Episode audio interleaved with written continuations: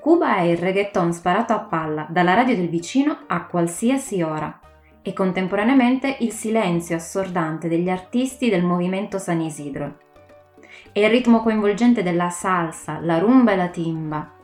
Sì, ma è anche le code all'alba al mercato per accapararsi un pezzo di pollo o un cartone di uova e magari tornare a casa dopo ore e ore senza né l'uno né l'altro. Sicuramente penserai alle spiagge paradisiache e ai cayos di Varadero. Io penso a come i cubani, per risparmiare, viaggino stipati come in un carro bestiame su dei camiones. Tu quello che vedi è il lusso dell'Hotel Manzana e un daiquiri al Floridita. Ma se giri e vai qualche parallela più in là, nel cuore della Havana Vieja, vedrai dei palazzi cadere come castelli di carta, letteralmente. Hai studiato a scuola che Cuba è patria o muerte. Io adesso sto sentendo che anche patria e vida. Se dovessi associare Cuba ad un sapore, sicuramente per me sarebbe dolce come una pigna colada, con quel retrogusto acre come la puzza dei cassonetti in Joveillar. Cuba è questo ed è molto altro e io voglio raccontartelo. Mi chiamo Valeria Guardo e questo è Agrodolce, il podcast che parla di Cuba e dei cubani.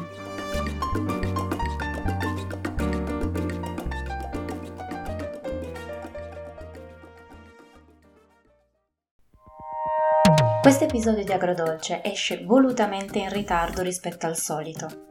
Ho aspettato che i Giochi Olimpici di Tokyo 2020 volgessero al termine per parlare dei retroscena, le vittorie e dei risvolti politici per il paese caraibico. Sì, perché nonostante ci sia ancora chi sostiene il contrario, le Olimpiadi si prestano, volente o nolente, alla politica. Ricorderete certamente o avrete visto da qualche parte l'immagine delle Olimpiadi in Messico del 68, dove i due velocisti Tommy Smith e John Carlos, insieme sul podio, alzarono il pugno chiuso e inguantato in segno di solidarietà e appoggio al movimento per i diritti civili degli afroamericani. Anche se il Comitato Internazionale Olimpico non ha mai approvato i politicismi, è difficile evitare che questi ci siano. Dunque, anche per Cuba ce ne sono stati in questa edizione particolare e così vicina nel tempo alle proteste dell'11 luglio, di cui abbiamo già parlato nell'episodio precedente. Arriveremo a parlare anche di questo. Ora però seguiamo l'ordine cronologico degli eventi e partiamo dagli antefatti. Oltre alle regole che il Comitato Olimpico presenta ad ogni edizione dei giochi ai paesi in gara, come sappiamo, quest'anno ci sono state delle regole aggiuntive, volte al contenimento dell'epidemia da Covid. Una di queste, in accordo con le autorità nipponiche e il comitato scientifico di Pfizer BioNTech, sosteneva e sostiene anche per i giochi paralimpici a venire la necessità di vaccinare gli atleti delle varie delegazioni con i vaccini della casa farmaceutica, l'unico vaccino approvato a livello globale anche per l'agonismo olimpico. Per quei paesi in via di sviluppo, a basso o bassissimo reddito, aderenti al programma COVAX per l'agevolazione economica all'acquisto delle dosi per la popolazione, la casa farmaceutica ha siglato un accordo per donare le dosi necessarie a quanti di questi, per problemi economici o logistici, non avessero potuto vaccinare i propri atleti e i tecnici con il siero in tempo per l'inizio dell'evento. Cuba però non rientra nel programma COVAX per propria scelta, o meglio, per scelta del proprio governo. Il perché è presto spiegato. Il paese ha scommesso molto sullo sviluppo di sieri propri e sulla capacità di vaccinare la propria popolazione con una copertura del 70% entro agosto. È così che gli atleti e lo staff tecnico cubani hanno già ricevuto le tre dosi di Soverana DOS e Soverana Plus, prima dell'inizio delle gare. Come hanno fatto a partecipare ai giochi olimpici, quindi, essendo il Soverana un candidato vaccinale non registrato? Semplice. La eh, necessità non implica l'obbligatorietà, almeno in questo caso. E tenendo conto delle risorse e le criticità all'interno di ciascun paese, il COI ha deciso di affidarsi alla volontarietà delle persone.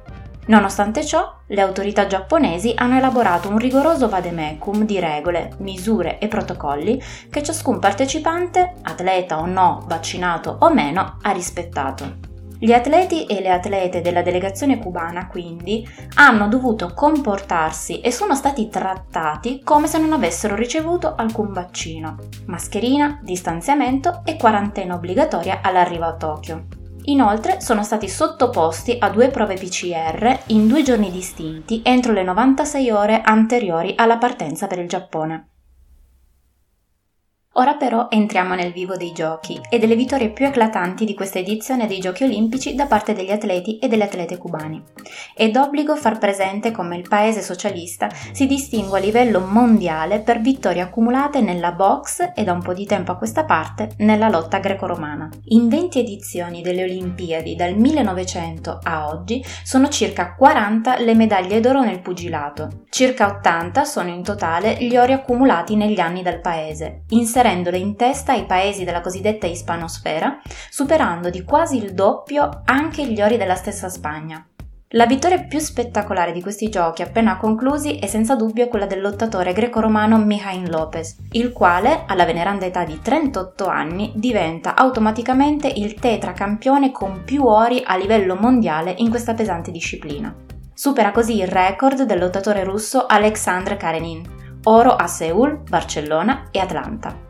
Sempre dalla lotta greco-romana arriva un altro oro grazie al giovane Luis Alberto Horta, dalla box con Roniel Iglesias e nel canottaggio grazie a Sergei Torres e Fernando Jorge. L'unica donna ad aver contribuito al medagliere per quest'anno è l'argento nel judo Driulis Gonzalez. Un altro argento lo abbiamo nel salto in lungo di Juan Miguel Echevarria e bronzi di Michael Masso nella stessa disciplina e il peso piuma Lazaro Alvarez nella box.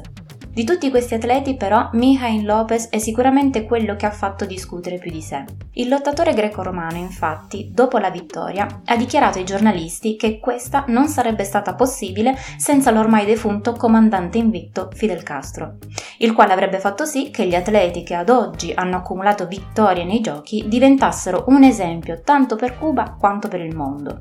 Inutile dire che all'indomani del movimento 11 de Julio in molti hanno criticato aspramente queste parole. C'è chi lo ha definito un ignorante e addottrinato, chi un eroe e un campione con poca o nulla consapevolezza dei suoi meriti, e chi ha messo la pulce nell'orecchio altrui ipotizzando che quelle parole non fossero state pronunciate secondo coscienza ma sotto ricatto ma le polemiche dei cosiddetti anticastristi di fronte a questa e altre vittorie del paese alle Olimpiadi non si sono di certo fermate qua.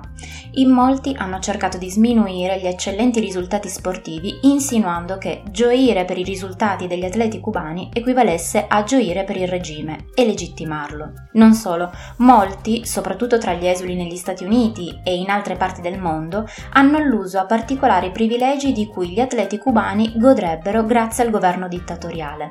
Ecco, su questo io non sono d'accordo per almeno due motivi. Il primo è che ritengo che atleti e atlete in gara per conto del proprio paese di appartenenza, nonostante con ogni vittoria contribuiscano a tenere alta la sua bandiera, non per forza debbano rendere conto a questo di tutto. Una testimonianza ci arriva proprio in questa edizione dei giochi dalla bielorussa Kritsina Tsimanuskaya, che spero di aver pronunciato bene, la quale, per il suo aver criticato delle scelte dei suoi allenatori, ha dovuto chiedere protezione personale al COI e ora teme ripercussioni per la sua famiglia in Bielorussia.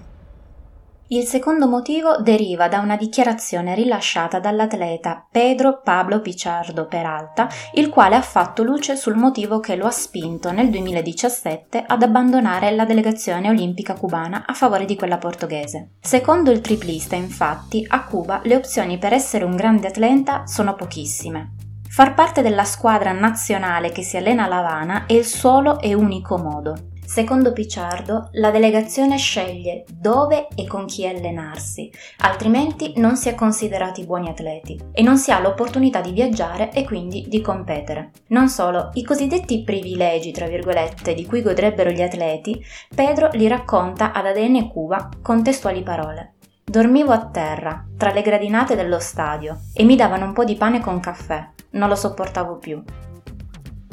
Toccati i vari retroscena di questi giochi olimpici, concludo questo episodio di Agrodolce dedicato alle Olimpiadi con qualche anticipazione sui giochi paralimpici che avranno inizio il 24 agosto. La delegazione cubana presenterà 16 fra atleti e atlete, di cui alcuni già plurimedagliati, che apriranno l'evento portando la bandiera bianca, rossa e blu. La velocista Omara Durand e il nuotatore Lorenzo Perez. La prima correrà i 100, 200 e 400 metri, mentre il secondo gareggerà nei 100 metri stile libero. Le discipline totali nelle quali competerà il paese sono 7 e tra queste per la prima volta i giochi balistici. Cuba partecipa alle Paralimpiadi dal lontano 1992 e da allora ha accumulato un totale di 39 medaglie d'oro, 27 argenti e 23 bronzi. Questa puntata sportiva di Agrodolce termina qui. Come al solito, se avete trovato questo podcast interessante, vi invito a condividerlo con la vostra community. Per il resto, ci risentiamo al prossimo episodio.